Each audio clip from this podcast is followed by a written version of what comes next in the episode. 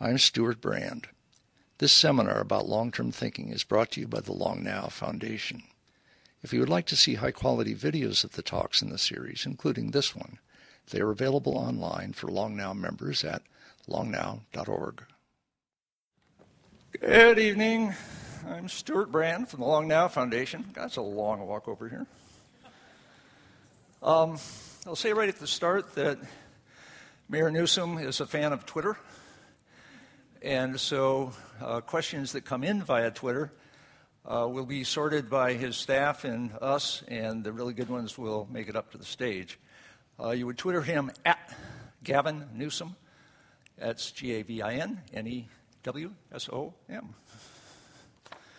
Um, two other announcements, basically. One, uh, as usual, when we're here at the Cowell Theater, there's a reception at the Long Now Foundation office, shop, museum, and party pad uh, just over there. I should mention that the next speaker, Michael Pollan, will not be here, but will be at the Herbst Theater downtown in the Civic Center on May 5th.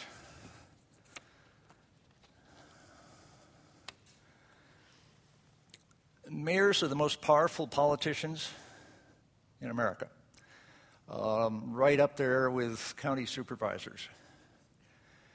And that may be one of the reasons that of all the political entities in America, cities pay the most attention to each other and learn the most from each other. Uh, it's helpful if you have a young mayor who's still learning. It's helpful if you have a mayor who likes to travel. And it's helpful if you have a mayor who can tell you the things he's been learning which we'll get tonight. Gavin Newsom. Thanks, sir. Thank you. Thank you all. Thanks. I hope that I was young when I started, uh, but I'm not so young anymore. Anyway, Stewart, thank you very much for the opportunity to be here. And thank all of you for taking the time uh, to be here today. And if I sound a little more exhausted than normal, uh, it's because I started my day about 2:30 this morning. I was out in Washington D.C. and got up to catch an early flight. I was last night, uh, or rather yesterday. Uh, at a conference in Washington, D.C., and I had the great privilege and pleasure uh, to get on stage uh, and debate the future of the car industry, the future of GM and Chrysler. Uh, little did I know that the audience was primarily lobbyists from GM, uh, and my comments apparently didn't go over that well, uh, which made me feel very good uh, about what I had to say. Um, so I may find myself uh, talking a little bit more about that because it does, uh, I think, link into the context of the com- comments that I wanted to make tonight. And then Stewart's going to come up and we'll have a chance to do a Q&A. Uh, but I do want to focus on the issue of sustainability as is appropriate uh, in the context of what brings you together here for these series of conversations. And in that context, try to drill down the issue of sustainability and an environmental framework and talk a little bit about what we're doing in the context of the words Stewart just advanced as it relates to what I've seen happening across not only the rest of the United States, but around the world. If you can come back just briefly to 2005. San Francisco hosted a conference. It was a first of its kind. Uh, 2005 marked the 60th anniversary of the founding of the United Nations here in the city and county of San Francisco. It also marked the fact that the United Nations, for the first time in U.S. history, decided to have its World Environment Day in the United States of America. Uh, it was not easy to find the UN and to pique its interest in environmental stewardship in the last decade or so, but they thought the anchor of the 60th anniversary uh, would compel them to consider uh, at least San Francisco in the context of convening the World Environment Day. Uh, we challenged them to think differently about the World Environment Day, and rather than just hosting uh, an afternoon session, we said if we can host a series of discussions, in fact, hundreds of discussions over the course of the week, we think it could have some impact. We invited mayors from around the world, in fact, over 120 mayors from every continent uh, imaginable flew out to the city and county of San Francisco for this one week um, of exchange and ideas. Uh, Al Gore himself uh, showed up at UN, uh, rather, showed up in uh, Union Square and showed his video. Uh, for the first time, many people had heard about the slideshow and the video, but no one had seen it, uh, and he unveiled it there to a few hundred folks. And we started to really frame uh, new consciousness in the environmental movement. Again, 2004, 2005, things tipped dramatically. It wasn't that long ago that we were still debating uh, though some still are, but we were significantly debating the issue of global warming and climate change, and our consciousness was uh, really beginning to evolve. We had the opportunity to set forth principles, uh, what we called accords. And we sat down and we tried to hammer these out. And you can imagine 120 mayors from around the world. It's not easy to agree on a set of policy principles, but we ultimately agreed on 21 policy principles. And the reason we thought it was appropriate to have mayors. And the reason that the UN agreed to invite mayors was for Stewart self evident, and I hope to many of you uh, self evident, and to me was um, rather important because it was less self evident at the time. And that was 2005 also marked. And again, people have disagreed if it was 2004. Some have said it's really 2006, 2007. But we also celebrated a milestone of sort and the UN advanced it at that conference, that for the first time in human history, more people on the planet are living in urban centers and cities than in rural and suburban areas.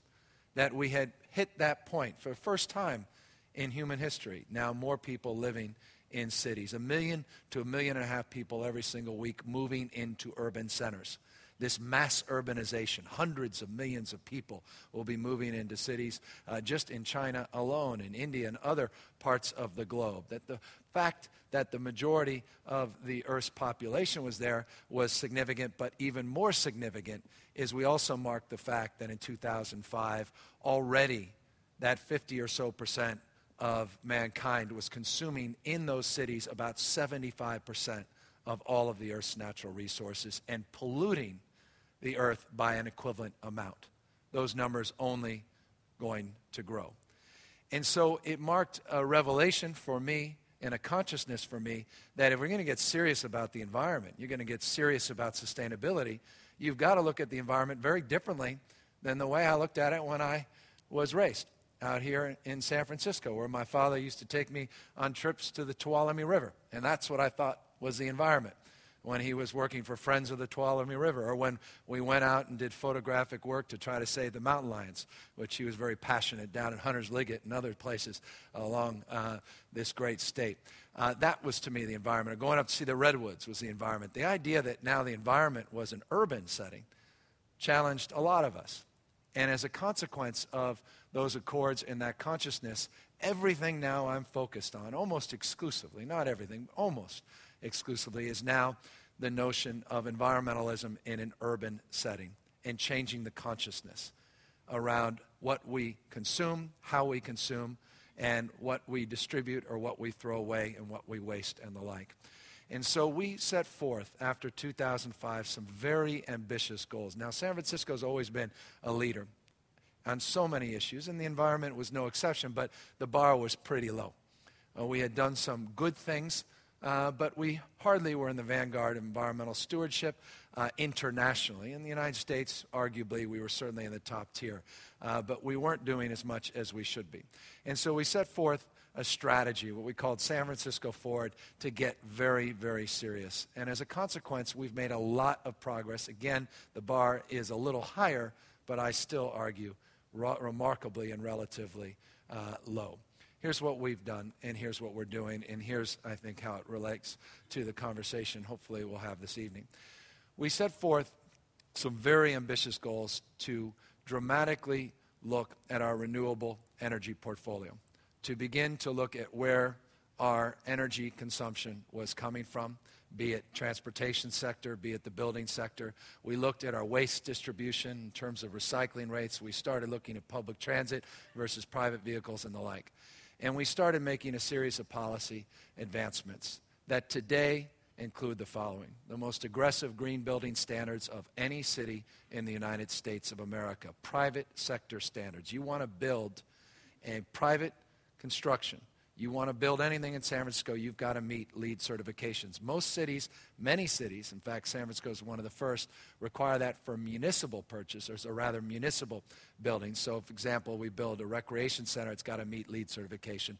Now we're requiring anyone that builds any new home or new office or any commercial or industrial building in San Francisco to meet those same LEED certifications. Goes up to LEED Gold in just a few years.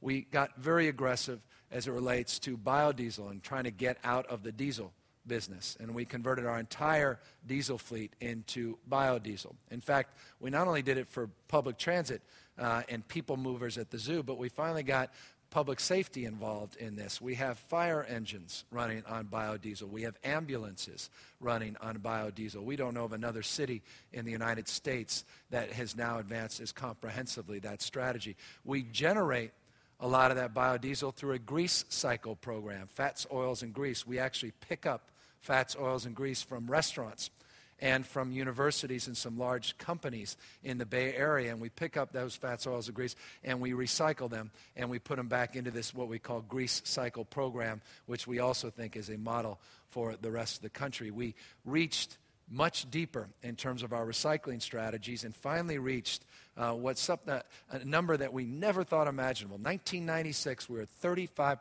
recycling, which, by the way, was pretty good. Few people had ever seen 50% anywhere in the world.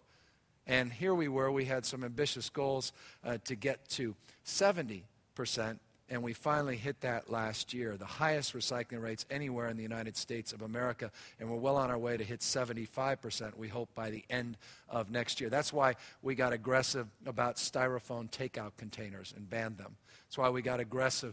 Obviously, Jared Blumenfeld, who came up with this idea when he visited, Stewart, to your point, um, and our head of the Department of Environment, when he visited Ireland, came up with the idea of the plastic bags, which ultimately was advanced uh, by Ross Mirkarimi at the Board of Supervisors. The original idea was just to charge uh, for the bags, and ultimately that failed in a negotiation with the Grocers Association. Uh, they passed some legislation behind our backs to preempt cities from putting forward a fee. And as a consequence, we decided just to ban them outright in reaction uh, to their audacious act. We don't do well with lobbyists in San, or lobbyists don't do well with us in San Francisco. We usually always do the opposite. A lobbyist shows up, and I remind them it's over. Um, we also went after water bottles. A billion of them a year end up in our waste stream. We believe they based, uh, uh, no one's been around to prove it, but again, it's 10,000 years, Stewart. Everything's 10,000 years. These water bottles apparently take 10,000 years to biodegrade. A billion of them a year in California alone end up in our landfills. And I don't know, you're smart people. The idea that you buy Aquafina and Dasani, it's tap water. It's Coke and Pepsi that are in the business of tap water and they actually put it in bottles and then they charge you five to ten to fifteen thousand times more for that same liter of water than it would cost you if you just turned on your tap. And the insidious part of it is that water, once it's put in their bottle, is not as regulated as the water that's in your tap. So our water is safer than the water you're getting in a water bottle. Yet I know many of you we're driving over here drinking out of one of those water bottles because we're just so convenient and we're so convinced that somehow, all right, maybe it's not the water coming from Hetch Hetchy, but it's my pipes from my old apartment, and that's the reason I need to do it. There's other strategies, perhaps we can talk about that later. But that's why we got so aggressive on those areas, all part of our recycling and the consciousness around that. We got very aggressive about solar as well. When you go around the world, you'll realize we're not doing much on solar at all. And when you have a country like Germany doing more than the United States on solar, something is absolutely wrong, particularly a city like Berlin that does more per capita than any other city in the world. And I don't know if any of you have been to Berlin. I don't think they've seen the sun in the last two decades in Berlin. It was a sighting rumored in uh, the early 1980s. Uh, yet they are doing more in photovoltaics than anyone. And so, San Francisco, we decided to raise the bar, and we have now the most aggressive rebate strategy, um, local rebate solar program of its type anywhere in the United States of America. And we also have the largest municipally owned solar program anywhere in the United States, which bar is here. We're going to raise it even further next month. Actually, in two months, we'll be doing um, a new installation that's going to be even bigger than the Moscone Center installation down at the Sunset Reservoir. This extraordinary installation that will raise again the level of consciousness around solar. We have seen, by the way, almost a 400% increase in um, backyard solar installation since our incentive program just nine or so months ago. It's been a phenomenal success, and I encourage all of you to participate in this program. We've also been very aggressive as it relates to this electric vehicle strategy. And again, those were my comments and the reflection of my comments uh, with General Motors. I, I, GM came out today with, guess what? Their new SUV. You th- I think you know, I was making that up. They came out with their new SUV. Is it any wonder that Obama, representing the largest shareholder now in GM, the American people, would say, and I think it's absolutely appropriate as a shareholder, you should have shareholder rights, say with all due respect, Mr. Wagoner, it's time for change. It wasn't just a tagline in a campaign. And we need to move in a different direction because the proposal, and I read the plan, Jennifer Granholm was none too pleased, the Michigan governor. I think she's spectacular, by the way, and I, I and I appreciate she's a tough position as uh, governor of Michigan. She was not too pleased either with my comments. Um, and Jennifer uh, said, Well, no one, none of these politicians that are criticizing GM or Chrysler have read the plan. So I made sure before I got in to the seminar to read the plan. And I read it. And by the way, I don't know if you knew this. In the plan, it doesn't just talk about your money to bail them out, it talks about foreign governments doing the same. They have six plus billion dollars they're counting on from other countries. That's in their plan. And they're very proud of noting that in their plan, by 2012, they're committing to have 14 different models of hybrids. And you say, well, that's pretty good until you think for a moment wait a second, hybrids. Hybrids came out in 1996 and 1997. That's yesterday's technology. That's hardly tomorrow's technology. That's not game changing technology. It's the oldest adage in the world. I think it was Michelangelo said it. It says, The biggest risk is not that you aim too high and miss it, it's that you aim too low and reach it. And those are the plans right now of the big three, and certainly GM and Chrysler. You saw the same week that that change was made at GM, that in the front page, appropriately, of the New York Times was the announcement that China is moving forward with an aggressive, not hybrid strategy, but plug in hybrid strategy to electrify their fleet, which should have put shivers in all of our backs because the reality is that's the game changing technology, is electrifying the vehicle fleet. That's the opportunity to truly promote real energy independence and to get serious about what that means from the environmental perspective, from foreign policy, and from a domestic perspective in terms of the jobs that we all are promoting, jobs of the future in this green tech sector. Plug in hybrids. So, what's San Francisco doing? We want to be the epicenter. We want to be the world's headquarters for electric vehicles. I happen to think plug in hybrids are a game changer. The real game changer is full electric. That's something that I have been promoting for years, and I've walked my talk. I was one of those people um, that had the original electric vehicle from Saturn, which was GM, that they recalled, the EV1. Uh, and they destroyed the technology. And by the way, it's the same guy who was fired that destroyed that technology, and they instead invested in more minivans and SUVs uh, and heavier trucks, where they didn't have to meet those CAFE standards, those corporate average fuel efficiency standards, so they had a bigger profit margin. Uh, and perversely, because of the lobbyists and because of our fabled politician, not just Republicans, Democrats representing Michigan, we allowed this to happen, and so we were our own worst enemy.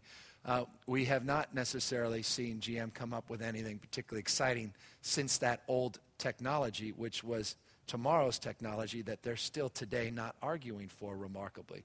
They're rhetorically discussing, but they're not advancing in any meaningful way. So we want to be front and center. And so what we've done is we're building out a ubiquitous infrastructure. And you say, well, electric vehicles are great, but you're having two reservations. If the electricity comes from coal, that's terrible. I mean, why? You're just substituting one horrible thing for another horrible thing, and we'll talk about that, and that's totally legit. The second argument is range. You know, I, I got it. I got kids and need a bigger car, and we go up to Lake Tahoe periodically, and uh, I can go one way, but I'm not sure I can get back. So we need an infrastructure, and so we're addressing both this way. We'll start with the latter, not the former. Range is a limiting challenge with your car, the one you probably drove here tonight. You have to have gas. You actually have to go and get your tank filled up. If you don't, you're stranded in the middle of the street. And that's happened probably to most of us in this room. No different than an electric vehicle. So you've come to accept, we've got about 169 gas stations all across the United States of America, that one's going to be within proximity to another, or at least within a range that can get you where you want to go from not only points all across the Bay Area, North and South, uh, Southern California, but across this country. That's the idea for electric vehicles. To build out, instead of gas stations, switch stations, where you can do exactly what you do with your cell phone. When you get a new battery, you can flip that battery out replace it with a brand new battery in less time than it takes to fill up a tank of gas. True convenience. Now, the range issue is dramatically addressed. Or you can look at the whole idea of a car like you look at your cell phone. And you say, well, what does that mean? Well, first of all, I don't know that any of you know how long your cell phone takes to recharge, because most of you do it at night, most likely. Same idea would be with your car, which fully recharges. And incidentally, it will be recharging when you have the lightest load. So it levels out the load. And that's a light load with a higher renewable portfolio in those off peak hours. That's for the other part of my commentary. But what is an extraordinary opportunity, and this is not just idle speculation, this is happening. It's happening in Israel, it will be happening in Denmark, it will be happening in Australia and Portugal, and I hope it will be happening out here in our own backyard in Northern California, is to look at the car like you do your cell phone for a different reason.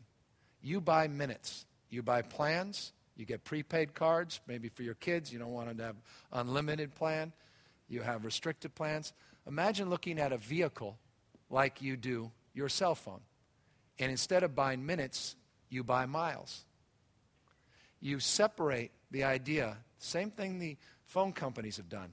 The actual phone is nothing. They're giving those phones away, the hardware. It's really become a software strategy.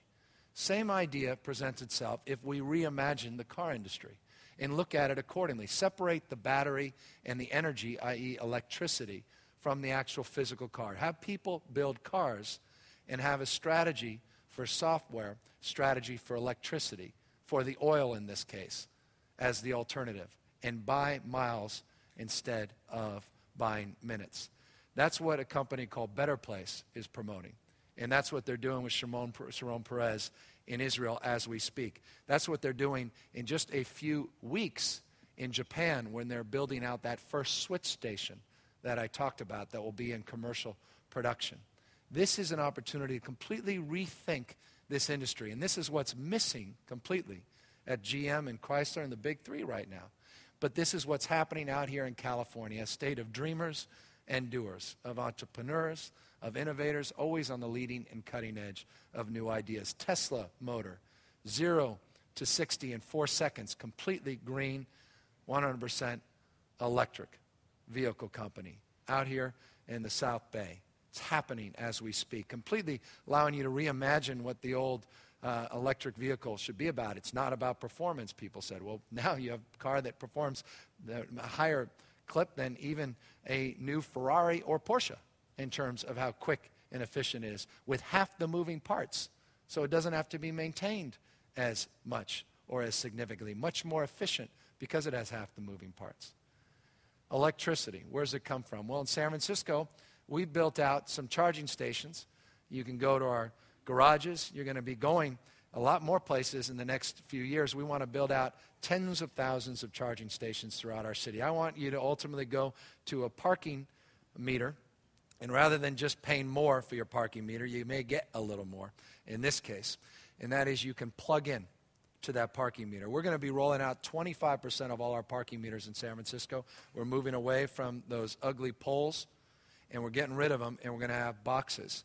And we're going to be the first city with congestion pricing strategies for parking and new technology where you actually have sensors underneath the parking space. And when the car is there, you'll know on your PDA or your home computer, or when a car is not there, you'll know that space is available, and you'll actually be able to check it ahead of time, and we'll price it based upon strategy of congestion. So it'll be more expensive to park during peak time, much less expensive during off peak time in order to encourage that off peak opportunity to spend more and to level out that demand model. 25% of them we're starting this year. It's called SF Park. But we want to incorporate a strategy as well so you can plug into some of these um, parking meters. The good thing from San Francisco is all our municipal energy is completely green and renewable. Comes from Hetch Hetchy. May not have been my first choice back in the turn of the century to dam a beautiful part of the Yosemite Valley, but it was done and we've been taking advantage of it. All our municipal load, all our lights in the city are run off that, about 96% to be precise. So every time you park in a garage and you take advantage of that plug in one of our municipal garages, that's green energy. That's not coal. 50% of electricity in the United States comes from coal. About 19% comes from natural gas, 19% comes from nuclear, about 9% comes from hydro, wind, and solar, and 3%, still remarkably, of electricity comes from oil. So the more we increase that mix, then we'll substantially decrease, obviously, the negative side of using electricity that doesn't come from a renewable source. The opportunity, though, is with baseline renewable standards as California has advanced, where we're currently at 12% of our energy portfolio is renewable. We're going up to 33% by 2020. We're going to substantially improve that mix and substantially reduce greenhouse gas emissions accordingly. One point, though, of good news even if you use coal generated electricity, it's more efficient than using oil because of the point I just made. The efficiency of electric vehicles is dramatic compared to, um, to uh, combustion engines less moving parts. So that efficiency, even on an equivalency of coal versus oil, you have a lower amount of greenhouse gas emission, or specifically carbon dioxide, uh, that is being emitted in that electric vehicle. Something else that is a myth that somehow they're equivalent. They're not because of the efficiency, again, of an electric vehicle. So even at the worst case scenario, we're doing better in terms of the environment.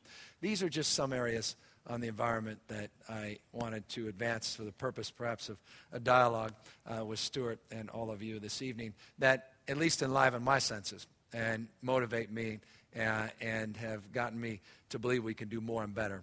Quickly, what does that mean?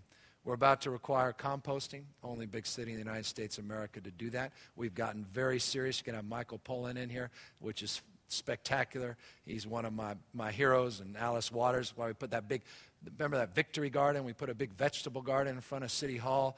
Uh, now you're seeing um, folks in Washington, D.C., and Michelle Obama, First Lady Obama, doing one, and now you've got uh, Maria Shriver doing one up in Sacramento. I remember when we put our garden in, Willie Brown chastised me and said, What's he going to, you're going to have cows and horses next uh, out there?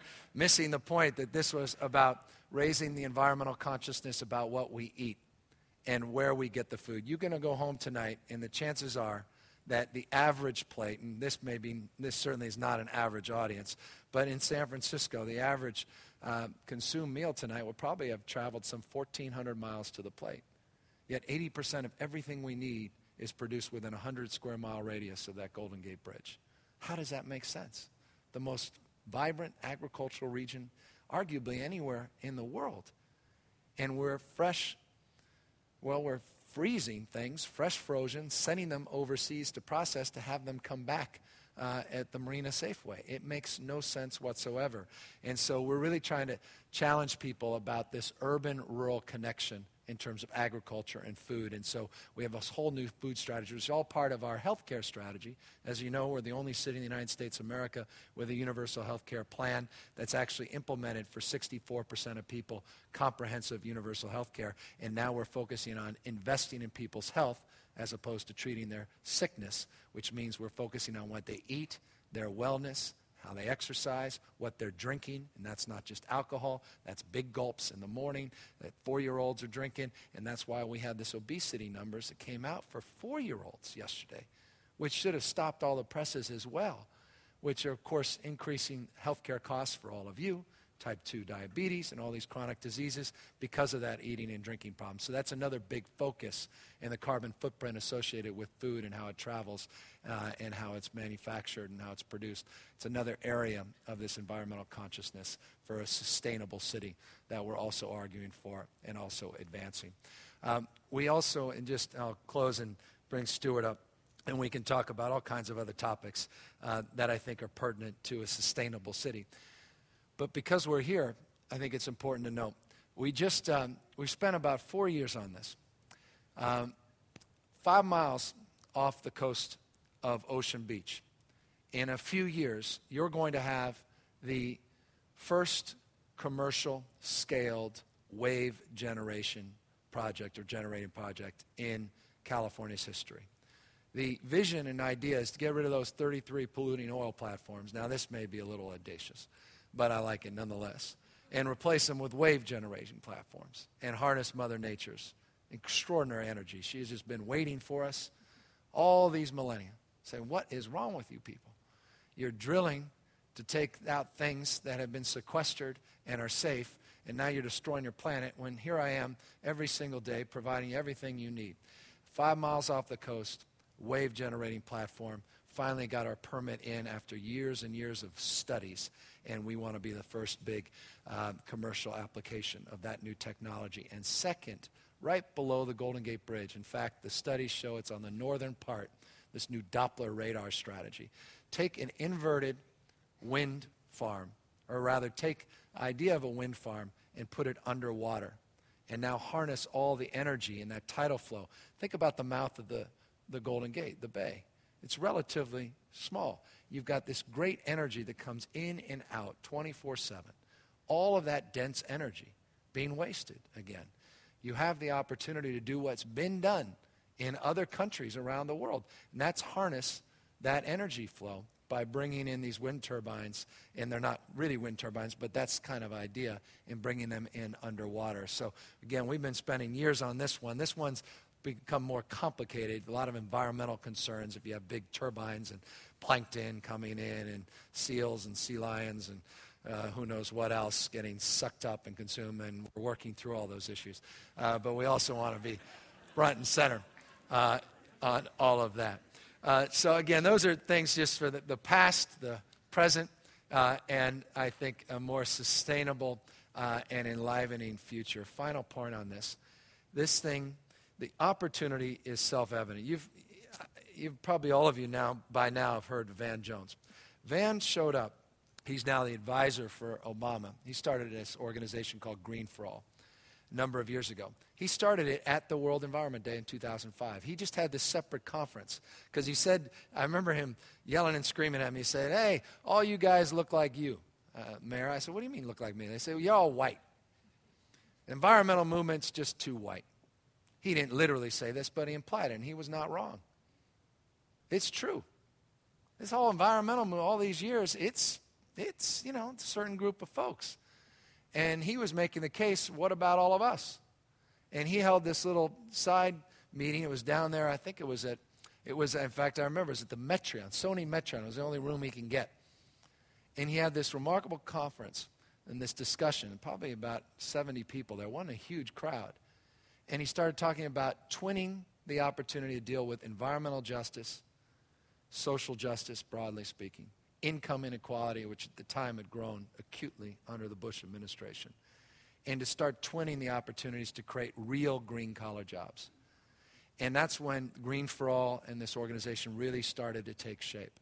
And here he is now advising President Obama. Just a few years later, wrote this uh, really wonderful book, which I encourage you to pick up, where he really lays out a blueprint to deal not just with one issue, the environment, not just deal with two issues, jobs and the economy, but to deal with that big third.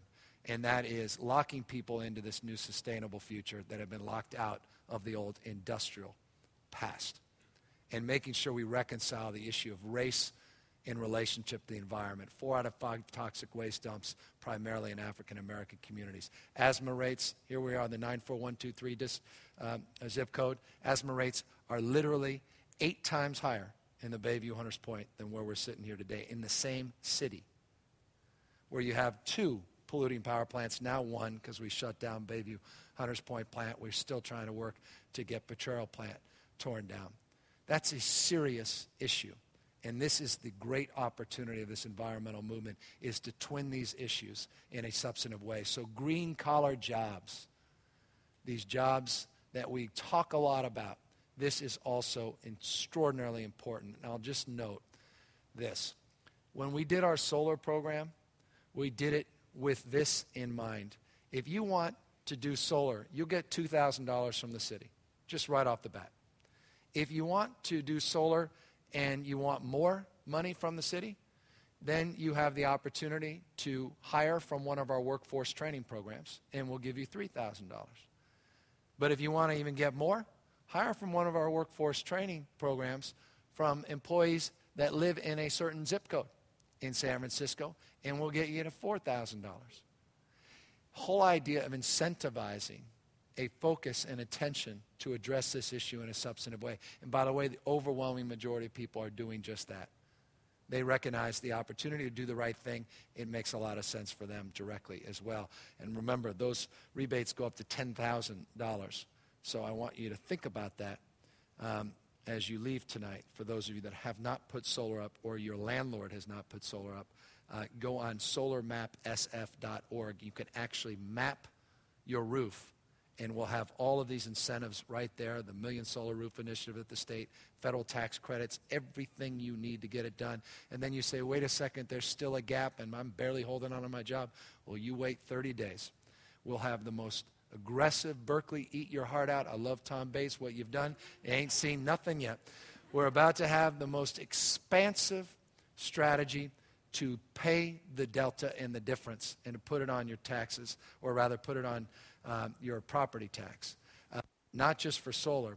We're going to allow you to finance without a dollar out of pocket and amortize over the life of your loans, the ability to do energy efficiency, all kinds of weatherization, boiler replacements, uh, deal with shower heads and uh, toilets, as well as solar. This is the next very exciting part. And then link, again, those dollars into these workforce training, green collar job focus, environmental justice, uh, social justice focus, again, as part of this new narrative of interdependence on all of these issues, which, again, I think is a big part of Stewart's passion and his purpose uh, and his foundational beliefs uh, that I think uh, drive most of your passions in this room. So I hope those things at least get you thinking uh, for the purpose of uh, conversation tonight. I am very enthusiastic, and I mean this with sincerity, about the future. Uh, I think we're barely scratching the surface. I have great expectation uh, that we can continue to do more and do better, scale these things. They can be scaled. Conversation has changed. People are experimenting all over the country. Sam Adams, who's the new mayor of Portland, just announced a electric vehicle war against San Francisco, which was you know, New York Times picked up, uh, which is great. Uh, Bloomberg stole our taxi cab idea uh, when he converted his cabs to green cabs. We did that a year prior. I announced it on local cable channel 26. That's probably why you didn't hear it. He announced it on the, but he announced it on the Today Show. That's why you did. He's got a bigger. He even he's on the cover. I was taking Amtrak uh, from New York to D.C. and there's Bloomberg on the cover of the Amtrak magazine, and it's all about his new urban wind strategy. God is my witness. He stole that from us three months ago. We had a big piece about our urban wind task force, and he announces it gets in the AP. And in the article, I said, Well, what new idea does he have that we haven't done? It's just, well, it's just an idea. And they've got a 10 page spread about this brilliant visionary mayor uh, in Bloomberg. My point only saying this is I'm proud that he's doing it, and we're very excited that this competition is taking shape in the environment, and it's a very healthy competition. And apparently, Sam has raised the bar in Portland. And by the way, and this is my final word, Stewart, Portland is particularly distressing because Portland, every single year, is the number one sustainable city in the United States to San Francisco's just, I mean, five years in a row, second, runner up every year. San Francisco, number two, Portland, number one. So we're going after Portland, enough of Portland. If you're from Portland, you know, enough. Uh, give us a break. Uh, we don't want to be runner up forever. Uh, but again, it's all about raising the bar and raising consciousness. And this is kind of a race to the top, not a race to the bottom. Uh, and it's a very, very good thing. And that uh, does tie in to those other 120 mayors that signed these accords. Even the mayor of Tehran. We had diplomatic relationships with Tehran going back years ago, uh, ironically. Um, that these mayors are paying attention and they are holding themselves accountable and they are on the front lines of this. And that's why, again, I, I express a lot of hope and a lot of optimism, and uh, I really do think the best is yet to come. So thank you all very, very much. Thanks.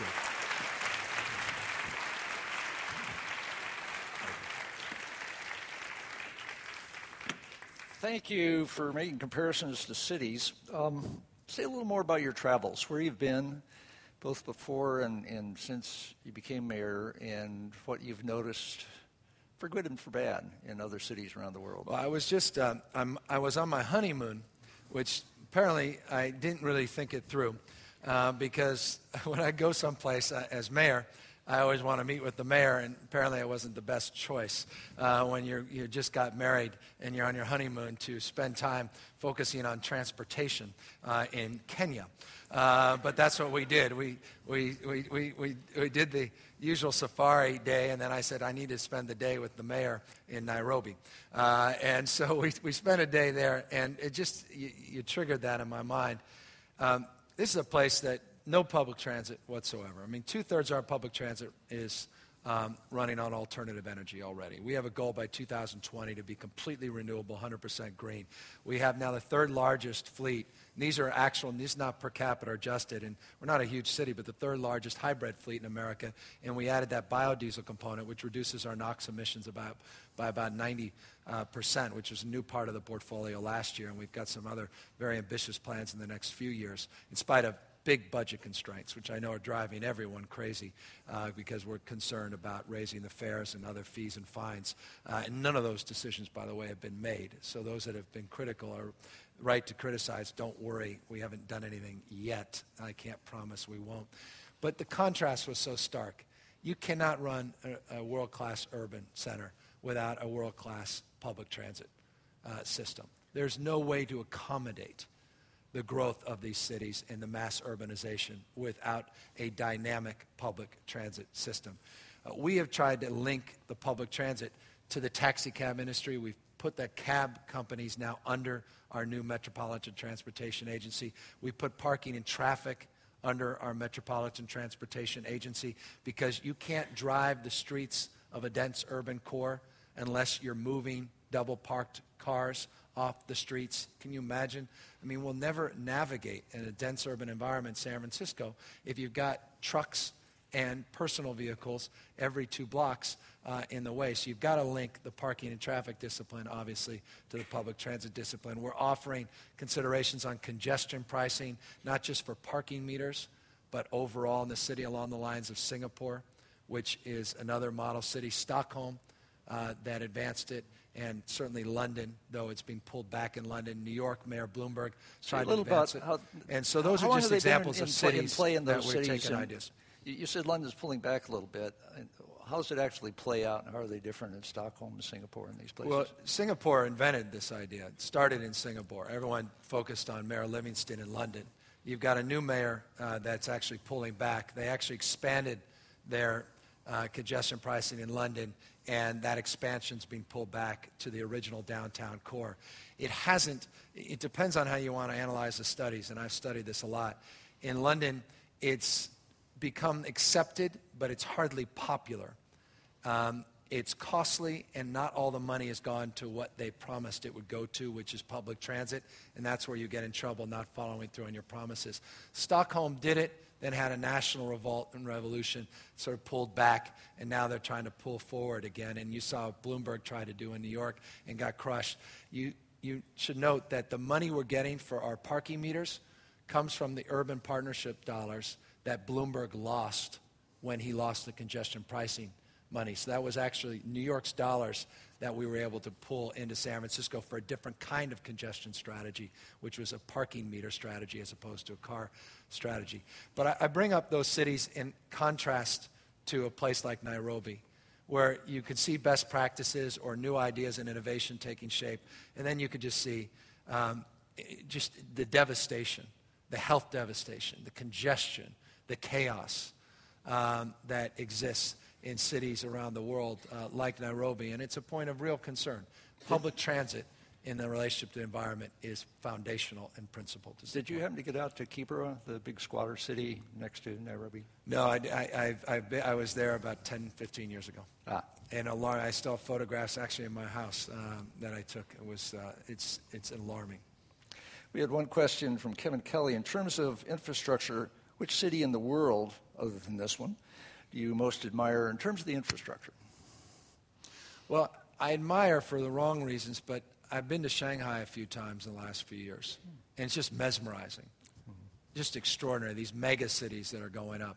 Uh, and they're doing maglev in terms of high speed rail. They've moved to the next stage of high speed rail. You go from the airport into Shanghai in 20 plus minutes, and it's literally magnetic levitation which deals with no friction, obviously, on the rails. We're pushing very passionately and aggressively to build the Grand Central Station of the west coast of the United States here in the city and county of San Francisco at the Transbay Terminal. We want the terminus of the high-speed rail to end in the downtown core. So you go from San Francisco to LA in two hours and 26 minutes, downtown to downtown. Candidly, that's technology that's 30 years old. It's the electrification. This is the next phase technology. The challenge Shanghai is having is that it's been very costly in terms of maintenance, but it's mesmerizing to see it, as is mesmerizing to see the density that's going up in these skyscrapers. And so it's cities like that that I've been wildly impressed. Now, it's not a model city from my perspective, but there's components uh, that do, uh, I think, lend themselves. Again, density, focus on uh, transit-oriented development, focus on building a connection, uh, regional connection, inner city connections in terms of high speed rail systems, not these old antiquated systems that we have throughout the United States. It's a disgrace. I mean, any of you have traveled to Europe and you've gone on the TGV or these others, uh, that here we are in Silicon Valley, California, and we're still struggling to justify taking off our shoes on Southwest Airlines to run to the airport to then wait for uh, you know, the plane to arrive to realize that we're an hour and a half late uh, to get on a flight that was supposed to be 20 minutes to Fresno that's an hour and a half uh, because it has to circle around. I mean, this is ridiculous. And so the high-speed rail and these rail systems are a big part, I think, of California's future and certainly a big part of uh, the Bay Area's future. A couple questions on basically the role of mayor and how mayordom works. One from a Twitter question from B. Gutierrez what are the most permanent decisions a mayor can make? Well, that's a great question because everything that's done can be undone. Um, it's really true. You pass a law one day, you can rescind it the next day. Um, you know, I say this all the time. I'm the future ex mayor of San Francisco. That I know. Um, and guys like me come and go. I mean, they do. I, I mean, there have been 41 others. And there'll be 41, hopefully, God's willing, next generations. Um, but principles transcend, values permeate and transcend. And when I think of San Francisco in terms of the things that unite and the things that are permanent, it's those values. I mean, you think about it. We're 160 or so years old, and the values were really promulgated in San Francisco um, in the mid 1850s. With the discovery of gold, people came from all over the world for riches and new beginnings. A small fishing village was literally turned overnight into close to a quarter million people from all over the world. Talk about diversity. And from that, the framework that exists today, one of the most diverse cities in the most diverse region, in the most diverse state, in the world's most diverse democracy. And we can say this proudly. It's not perfect and it's hardly exclusive, but people are living together and advancing together and struggling to prosper together across every conceivable difference. And it's because we don't just tolerate that diversity, we celebrate it. And it's that ability to reconcile our differences, to celebrate them, but to unite around those things that bind us together that transcend, that have been more permanent in many respects than any specific initiative or idea. It's the reason we're doing universal health care. It's intuitive here. It's the reason we have a sick leave ordinance. It's the reason we have the highest minimum wage. It's the reason that we have a working families tax credit and a strategy to get people out of check cashing places into banking strategy, into banks. It's the reason we're rebuilding our public housing, long overdue, but finally reconciling. It's the reason we have the most aggressive environmental program in America. It's the reason we have been there in terms of the fight of HIV and AIDS. It's the reason that we've led in terms of smoking cessation. It's the reason that we've been the city we are. And that's more permanent. And that's extraordinarily proud of. And that's hard to pinpoint. And that's the most important thing. And that goes to pride and spirit, those intangibles. And so those values are the thing that every single day I think about. How can we advance the values that define this city and transcend this city in terms of its leadership. That's why gay marriage was so obvious and intuitive. It was a principle of uniting people, that framework of equality, that notion, again, that we're all in this together, and that celebration of that diversity. And so, again, it was a natural extension of the narrative that is the story of San Francisco. And I do think there's permanence to that. And I think whoever your next mayor is, your next board of supervisors, the next governor, whoever the next president is, San Francisco will if it continues to remind itself of that proposition, that orientation uh, that will continue to permanently outperform on so many different levels the rest of the state and the nation. Here's a governance question that comes up, particularly in context of good old new urbanism, which partly was born in this area. And the new urbanists want, well, especially Peter Calthorpe wants regions to be governed, not just cities. Yeah. And particularly San Francisco is this rather small uh, entity in a rather large metropolitan area. And now uh, demographers and city people are talking about what are called megapolitan areas, in our case, reaching basically all the way to Reno. And there's, you know, one all the way down the East Coast and so on. And, and this is where a lot more than half the world is now, is, is in these megapolitan areas. And you know, there's different watersheds, there's different counties, there's state lines that sometimes cut across these things. Um, what have you found, either in your travels or in the way things are progressing here, and how regional governments? A lot of rhetoric. You know, it's the big thing. When I become mayor, we're going to work more regionally together. And the other mayors say it, and then we show up and we have a great press conference. Say, it's just great to be working. And we run back, and nothing really gets done. I mean, you see it over and over again. And here's why. I mean, it's not, I, I've dealt with two different mayors from San Jose, two different mayors from Oakland. And so I've done all these. We did it on earthquake and safety. We did it on regional transit. We've done it on environmental stewardship just a few weeks ago, and we've done it on housing. And they're fabulous. People are excited, and we got ABAG there, MT, all these regional agencies, and everyone shakes hands, and we sign these great things. And then we walk away, and the reason we do is because we're fighting for money, and we're fighting against each other. BART to San Jose, it's great, but Muni um, light rail into Chinatown or a subway into Chinatown is what I'm after. And so, by definition, we're in a competitive environment. The challenge is then to regionalize funding. If you can regionalize funding, then you have true regionalism. And this is something that needs to change dramatically in the state of California. It changed, Stewart, as it relates to funding for homeland security. Hmm. We used to have something called UASI grants, these urban area grants. Now we have SUASI grants, these super urban area grants. Hmm.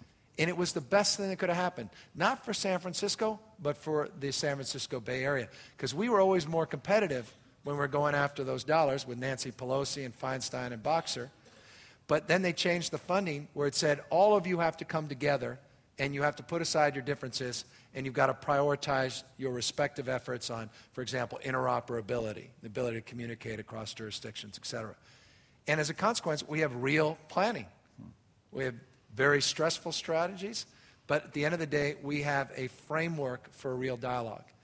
MTC tries to do that on transportation, but again, it's limited. It's not as comprehensive. If you can link funding, you'll have true regionalism. I, I always agree with the idea. Think globally, act locally, plan regionally. That was always the piece that was missing, the plan regionally. And that's critical. We're never going to have enough affordable housing in the city and county. We're never going to solve homelessness for everybody. We have for 9,000 plus people, but we have thousands more that have just arrived without a regional approach. We're never going to ultimately address the environment. By definition, it knows no boundaries unless we have a regional, and I mean broadly regional approach. So all of these issues have to be dealt with in advance. Sounds like you're saying fund regionally. Yeah. So does that get done from the federal level usually? I guess that happened with the anti-terrorist stuff, or was that state? Yeah, it was mostly federal dollars. Um, Can but the state do? State Does has to do the same thing. Absolutely, state needs to do the same thing, and. And, and that's, again, it's what's missing. We're still stuck in these old silos of 150 years ago. Remember, the civil service system in San Francisco was conceived at the turn of the century in the state of California. The last, that big constitutional convention everyone's talking about, last one we had is 1878. I mean, things haven't dramatically changed. I, I was arguing, I said, GM's new strategy, just the reason they got upset, well, there are a lot of reasons. I said, your, your plan is just about failing more efficiently. I'm, and, and so I find that we can argue the same oftentimes, right? I mean, certainly the educational debate in this country, certainly in the state. So it requires some order of magnitude change. That's why I like thinking in terms of reframing the entire debate, even away from what kind of vehicles to a new model of delivering minutes or miles in that case. A new way of thinking. That's what defines the best of this region and the spirit of this state. Um, actually, one more mayor question. I've noticed that cities that have able to really been buckled down and able to improve from decade to decade often keep the same mayor for decade to decade. You've seen it in places like Charleston and Chicago. survive, yeah. So, is uh, term limits for mayors uh, in San Francisco a good or a bad idea? I think it's a good thing. Say why. Well, I- I'm, I'm not a big term limit fan, but for executives, I am. Um, I think it's healthy. I, I, I, I, Mayor Bloomberg and I are, we've become, you know, I won't say good friends, but I have great respect and admiration. I was, of course, having fun at his expense, but he does the same with me. Um, you know, I thought it was rather audacious, this third term extension. Um, though I'm candidly quite pleased because I think he'll have an outstanding third term. Um, but I don't think it's the right thing. Uh, I don't think it's a healthy thing, even for the city of New York. I think change is good. Uh, again, it's, the importance is to recognize that institutionally, you've got to have some impact if you want that change not to denigrate or be turned back. Meaning, you want it, I want it, for example, I did something you probably two thirds of you in this room oppose care not cash. It's a profoundly significant change that I've tried to institutionalize. And 2,600 human beings have the dignity of a key lock and a door in a house because we had the courage to dramatically change the way we delivered a basic fundamental service to homeless. We tried to buy our way out of the problem before. Now we're trying to solve the problem by focusing on housing expansion. It's hardly been perfect. But I'm trying to institutionalize that through this direct access to housing model so that when I'm gone, at least that permanency transcends. Uh, but you don't, at that point, need me around. You need the next mayor to come up with a different idea, a different profound way of building on that and taking it to the next level. And I, so I think it's good. You get stuck in a rut. You know, I'm five years into this. I'm having the same meetings at the same time of the year, same hour of the day. I'm like, haven't, didn't we? And I go, oh, that was a year ago. But didn't we? Hit, oh, it was two years ago. They say, and it's just sort of, you know, there's a, you get into that rut. And that's why um, it's, uh, it's important to get uh, folks out of that rut by getting new folks in. How's uh, that question of homeless raises the question of how San Francisco doing in the economic downturn, as we call it? Well, better than anybody else. We're the fourth lowest unemployment of the 58 counties in the state of California. Our bond rating was raised as the state of California was lowered below Louisiana, the lowest in the United States. Ours was raised. We have a rainy day reserve. that allowed us to take care of every teacher that was laid off. and it's going to allow us to draw down about $49 million to help offset some of these cuts that we'd otherwise experience because of our deficit. We have a city that has high unemployment, but again, compared to Los Angeles, other parts of the state, it's not even close. Uh, we are the birthplace of biotech and life sciences, but we had only one biotech company five years ago. Now we have 47. Pfizer just announced their Bioinnovation Biotherapeutic Center coming into San Francisco, anchored by Gladstone and QB3, and now, of course, uh, the California Stem Cell Institute. Digital media, digital arts, not just Lucas and ILM, uh, but Orphanage and others are out here the San Francisco Bay Area. The green tech companies are 197 now. We did tax incentives for green tech, tax incentives for biotech and life science. We got Wikipedia to move their headquarters here. We got Suntech, the largest um, photovoltaic manufacturer in the world now, to move their American, North American headquarters here. We've been very, we, we remember we were, used to be a headquarters city, but increasingly that's the case. It's not the chevrons anymore, and I don't think that's a terrible thing in some respects, or the B of A's, especially under the circumstances, B of A can hold us hostage cities. But it's these smaller companies, the Second Life type companies. It's getting Google to m- bring their creative workers into San Francisco. These are the reasons, Stewart. Uh, we're doing better in terms of unemployment in the economy than our peer cities. Yeah, this is a question for Kathleen. Looks like Dio. Um, she's raising the question of the basically um, how employees can live in these startups here. Typically, startups can't pay all that much. So, how does yeah. that work? Well, we it's such a timely question. We put together a local stimulus plan. It occurred to me, you hear all this, the federal government's doing a stimulus plan. Here's California with a $2 trillion, used to be a $2 trillion economy.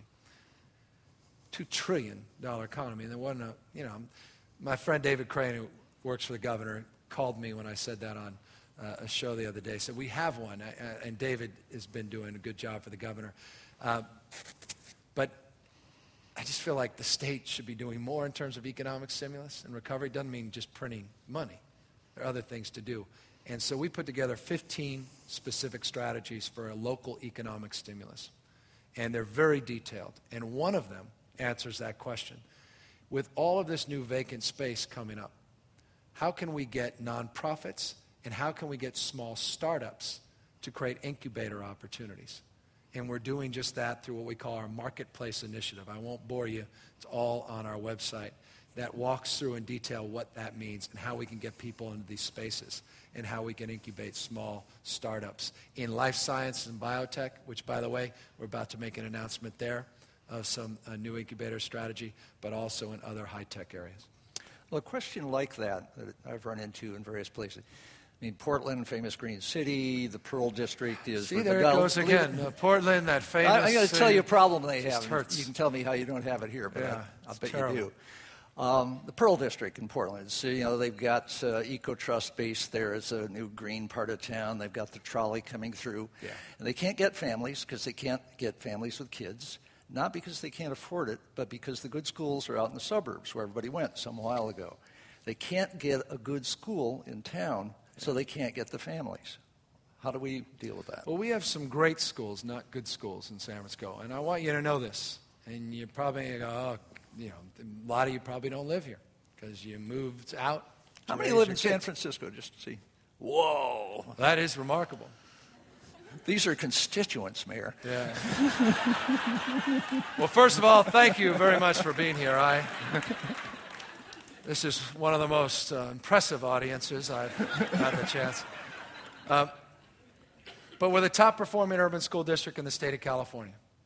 Seven years in a row of improved test scores. If you get into Lowell or Lincoln or Washington, you're some of the best high schools in America. The challenge is not all schools are like Lincoln, Lowell, and Washington. So there's tremendous disparity. We're failing African Americans, Latinos. The achievement gap is deplorable but it is almost everywhere else in the country, especially in urban centers. Every year, though, we're making progress. You may not know this, but I'm very proud of this. We have a partnership with our public schools. We call it a partnership for achievement. That's rhetorical. Let me give you the substance. We're the only city in the state of California that does universal preschool. We're the only big city in America. Denver has a version that has done it successfully and comprehensively. We value early childhood education. You want to get serious about the achievement gap and graduation rates? You want to lower your truancy and dropout rates? Focus on early childhood education. This city is a model for the nation in terms of that work. That doesn't pay off overnight, but that return on investment is anywhere from seven to ten dollars, depending on the study, and it will pay great dividends over the course of the next decade or two. We put arts education back into every school. Every child, every classroom has comprehensive arts education. The city, you funded it, even though the state is the primary funding source for education. We put doctors back into all our schools. We call them wellness centers, we opened up to deal with physical health as well as adolescent mental health needs. We're putting these edible school gardens in. We're doing composting. We've got kids, 25 salad bars, the city funded we're doing salad bars. Kids are literally eating broccoli. I don't know if they know what they're doing in these public schools. We have an audacious idea. We value, I believe, in pre K to 16. I, think this K through 12, that's just something that needs to be thrown out. We now have done something, we did this the other day. We had a graduation ceremony for 420 of our 3,500 sixth graders. And we gave them certificates of guarantee, guaranteeing every single one of those sixth graders a four year college education. We're doing that for all of our sixth graders in our public schools. Tell me a city in this country that does that. Pre K to 16.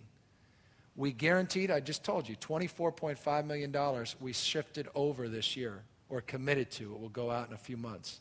So that all those layoffs, or at least I think it was 80 plus percent of the layoffs, were rescinded from the school district, and we're hoping to get the rest in the next few months. So no teachers were laid off. You just supported giving teacher raises last year $5,000 across the board, roughly.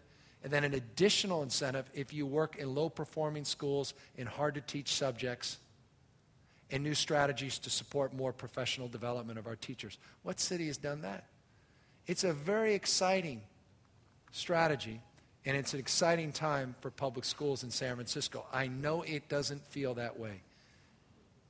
And I know it's frustrating. I know the assignment strategy is antiquated, and getting your kids into the school of choice is almost impossible.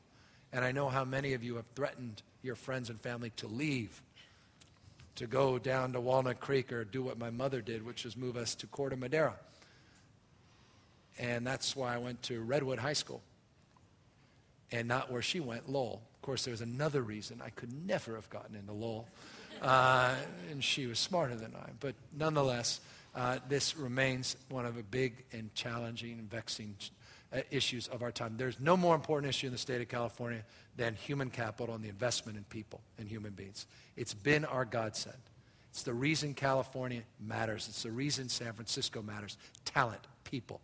FibroGen moves into San Francisco and Five Prime Therapeutics. They move into the city for one reason. It was cheaper to do business here, not because it's cheaper to do business here, but it was cheaper to do business here because so many of their employees came from here and it cost too much to relocate them. So they might as well be in the city where they had the talent. That's why Google moved 600 plus jobs into San Francisco because they were shipping them all down. And it was costing millions. They might as well have them here. That's why Microsoft moved in and Yahoo's expanded with their design firms. Talent. If we stop investing in people and talent, this state is in serious trouble. And that investment starts in preschool. That investment advances through K through 12 into institutions of higher learning. And that's the focus of any successful, sustainable community, not just cities, but rural and suburban areas as well. Okay, here's a couple of constituent type questions. Hey. Thank you. Take a bow. Uh, Jennifer Berry says, I've been told it is illegal for San Franciscans to collect rainwater for their landscapes. This is true. Boy, I, it, and you know what? I'm going to, I'm, it can't be, and if it is, I need to fix that. Particularly because of this. I, I went out with the PUC a few months ago into our public schools, and, and we actually are giving our public schools these new rainwater collections systems. So if I'm promoting it on one hand, and we had all the kids out there and the little kids, and they learned on the roof, and then they're, they're it's anyway, it's, a, it's just a sweet. I go every week. I visit one or two schools. I, I joke with the school board. I've been to more schools than any of the school board members, um, and it's just one again big passion of mine. But the rainwater collection um, absolutely should be. We're doing. We have done lousy job at recycling water. And that's inexcusable. And mark my words, in a couple of years, there'll be no one doing a better job at recycling water than San Francisco. So rainwater is a big part of that. And so if this is true, can I steal that? Uh, yeah, um, I'm going to fix that, and uh, uh, if indeed there's problems with that. You go. Yeah. Oh, good. That sounds like it is a problem. So, all right. I'll. Thank you. Uh, another constituent question: Do you think more difficult building standards will drive even more people to build illegally? How do we encourage green building in unpermitted construction? No, because green it doesn't cost that much more. It's a myth. I mean, let's see if there's not been a study that's come out on green buildings that hasn't proven two things. It costs less to operate, it is higher value, it's cheaper to insure, and for those in the commercial sector, you get two benefits higher rents and a more productive workforce. Why is anyone building with non recycled material in energy inefficient ways? It makes no sense. The fact that we have to mandate it is perverse. And I actually think our mandates are too modest, even though they're higher, again, than any other city. So, no, I don't think it's going to drive people to build illegally. Getting to LEED platinum standards like the new conservatory or the new Academy of Science is tough. You know, it's more difficult to do a living roof. Um, but to do things that just beg common sense is not something that people need to do illegally. Uh, getting energy efficient light bulbs is one of the great no brainers of our day. We had a thing we call something called Energy Watch. We just rolled it out and put another $3.7 million up. It's not just all cuts this year. Don't, don't believe the press. And we're going out into businesses. We went to, I, I don't want to promote, but I, am going to, Lombardi Sports, kind of an old San Francisco mm-hmm. institution. These guys will save. And they, they had no idea. They're just right up um, on, uh, I guess, Polk Street, not so many blocks from us. You have an impressive sense of where things are. No, Most of our speakers don't know where north is. No, that's, uh, but, uh, but they, these guys just got uh, the advantage of our Energy Watch program. They're going to save, I think it was 40 some odd thousand dollars this year. And I said, Where have you been the last decade? He started doing the math. Half a million dollars he could have saved if he just flipped out his light bulbs. We're actually getting so aggressive. This is fun. We have moved so far beyond the incandescent CFL things. Now we're about to ban certain kinds of CFLs. See, it's just one thing to talk about CFLs. It's the old T12s, those big tubes. We want to ban those. So you have T8s. And I was with Manny Diaz in Florida the other day, again, getting inspired. He says, We're going to ban T8s and only do T5s. to which I am going to be sending him a letter tomorrow saying, Big mistake because there's reasons you don't want to ban T8s that I won't waste your time on. Uh, but nonetheless, I liked his thinking, a competitive thinking. But we're actually getting into even more prescriptive strategies in terms of encouraging the right kind of energy efficiency as opposed to the bad kind of energy efficiency. Two These are ways questions. to have fun as mayor. Two more questions. Uh, one twittered from Steve Midgley. Higher density cities can be more ener- energy efficient than low density. What is San Francisco's plan for density? Manhattan is probably greener in that sense than any other city in the U.S. and one of the greenest in the world. Yeah, well, density is, is uh, environmentally shrewd and mm-hmm. sound, no question about it. Sprawl is self evident in terms of not only just the inefficiency, but the, the lack of density requires more miles traveled uh, and it requires uh, more energy consumption by definition. So it's absolutely right. And this is the challenge, isn't it? This is the challenge when I talk to my dad, who says, Gavin, when your grandfather was here, the skyline did not look like this. How could you have allowed that Rincon Tower to be built? What have you done to the beautiful skyline? I was driving in over the Bay Bridge. I couldn't believe my eyes. When did that get built? He said. I said, Well, Dad, it's a strategy. 15 years of planning. It went through an advisory strategy. The community was a big part of it, and it's part of our new urbanization. And it's you're the one that's the environmentalist in the family. You're the, this is what you taught me.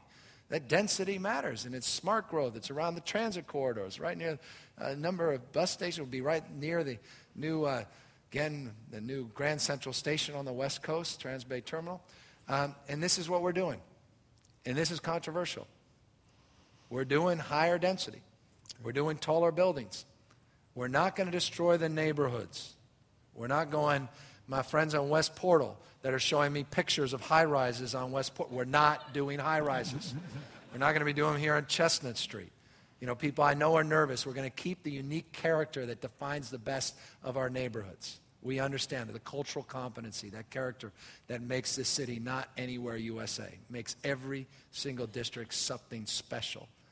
But in the downtown core, in this new extended downtown towards Rincon Hill, we're going to allow for more density. And we think that's a smart strategy so we can grow our population, which incidentally has grown by over 100,000 since the last census. We actually appealed our census, and it's now at 800,000, 799. And we think they are still wildly undercounting it. We think we're closer to 900,000. And when the new census data comes, we're going to be very aggressive on that. I think you'll see a number closer to that. So we're getting back to Why is census data uh, foggy like that? Because they don't count everybody. There's no incentive to count. It costs the federal government more money to count everybody appropriately and properly. I actually, we hired a firm to come out called do a drill down. And they drilled down and did real cross analysis, PG&E bills. Um, uh, they did um, cable bills. They did. They cross-referenced it. They found literally 97. I think it was 96 or 97,000 more San Francisco residents. And this is certifiable. I mean, absolutely real and we went to the Census Bureau and we realized we had never appealed our census data. California doesn't do this. Other small states appeal census data all the time. Why do they do it? Smart. All that federal money. We're talking about tens of millions of dollars. And I didn't know a city, candidly, ignorance. This is the downside of having a new mayor. You don't always know everything. And you sort I, I do know what I don't know, which is an enormous amount. And That's the good side about being here for five or eight years. But we appealed it, and we actually won but what happens is they have to take population away from other cities or states. So I don't, yeah, Portland. Yeah, Portland had a decline of 40,000 and we're at 800,000. So we went up, and by the way, all that is all the, all the new federal stimulus dollars, all those, those per capita dollars, beneficiaries. I mean, we're talking millions of dollars of good news already. Our competitive grants, we use this new census data. So this is a big, big deal. Transportation dollars, those are worried about Muni. Those are transportation dollars that are notably on a formula basis. Uh, and these are going to, so we're going to be very good. One of the things, by the way, I'm sorry on this, on census, this is insidious. Because of marriage, gay marriage, they don't accept or acknowledge married couples. So if you were legally married and you say you're married, the computer, even if you locally do it, the computer, national computer, will override that if it's same sex. They're not going to count all gay couples. Uh, How do they know who's gay? Way. I'm, I'm married to somebody named Ryan. Do they know that that's a female? I mean, uh, well, that's a point too. No, but it's a strange. Uh, again, it, this is get just whole, whole issue of the rights movement and how long it takes to ultimately get things right. This is a big issue uh, that we're uh, pushing. And Mayor Bloomberg, again, we do this left coast, right, uh, right coast uh, hits, uh, we're doing these joint letters, uh, City Council in New York, and we'll be doing the same thing here in San Francisco to try to fight this. Okay, last FYI. question. Probably one you haven't had before. This is from Kevin Kelly. What is the biggest hurdle for San Francisco in the next 10,000 years? and what are you going to do about it? Earthquakes. yeah. Earth, uh, 10,000 years, you, then, you, then you're worried about that one inch becoming one foot or three foot tectonic plate moving. Uh, and then so that makes me think density may not be the smartest thing, right? You got to be closer to the ground. Um, so I'm arguing both sides. Of sea level rise. You ready for that? Sea level. No, the, and, and, that was what I was going to answer. Look, it's mm-hmm. clearly uh, global climate, as Friedman says, disruption. Um, it's the seriousness to which we all should take the sea level rise, which incidentally is already happening. There was a study that came out that at the Golden Gate Bridge, it showed, I, I, I don't want to be quoted, but I think it showed either four or six inches higher than it was a century ago. Xander, what did you have on that? What was it? 12 inches. Okay, you go back 150 years. So already, and this is when things are going pretty well, right? And now the consciousness the last 50 years, and, and you got what, 6.7 billion people, 9.2 billion. 10,000 years, my gosh, where will we be? Um, and so it clearly is uh, climate change. So we got to get serious. It's as if, you know, I'm really worried. Cap and trade looks like it's, it's, it's going away. I mean, I can't, even Obama started sort of softening on cap and trade. And no one wants the guts to do a carbon tax because you're going to be out of office. You think gay marriage is controversial? Do a carbon tax in this climate. Listen to Sean Hannity's thoughts on that, uh, or O'Reilly. Um, so it's, I mean, but something, this is serious. Cities can't just, I mean, San Francisco, it's great in Portland, and this is serious. And uh, this is alarming, and it needs real national leadership. And with respect, there's no bigger crisis, with even respect to this financial crisis, than the environmental crisis.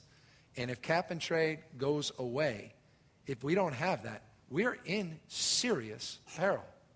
You see the stats, you see the numbers. And you just saw two days ago, or was it last week, the end of the week, the new models of the polar ice caps.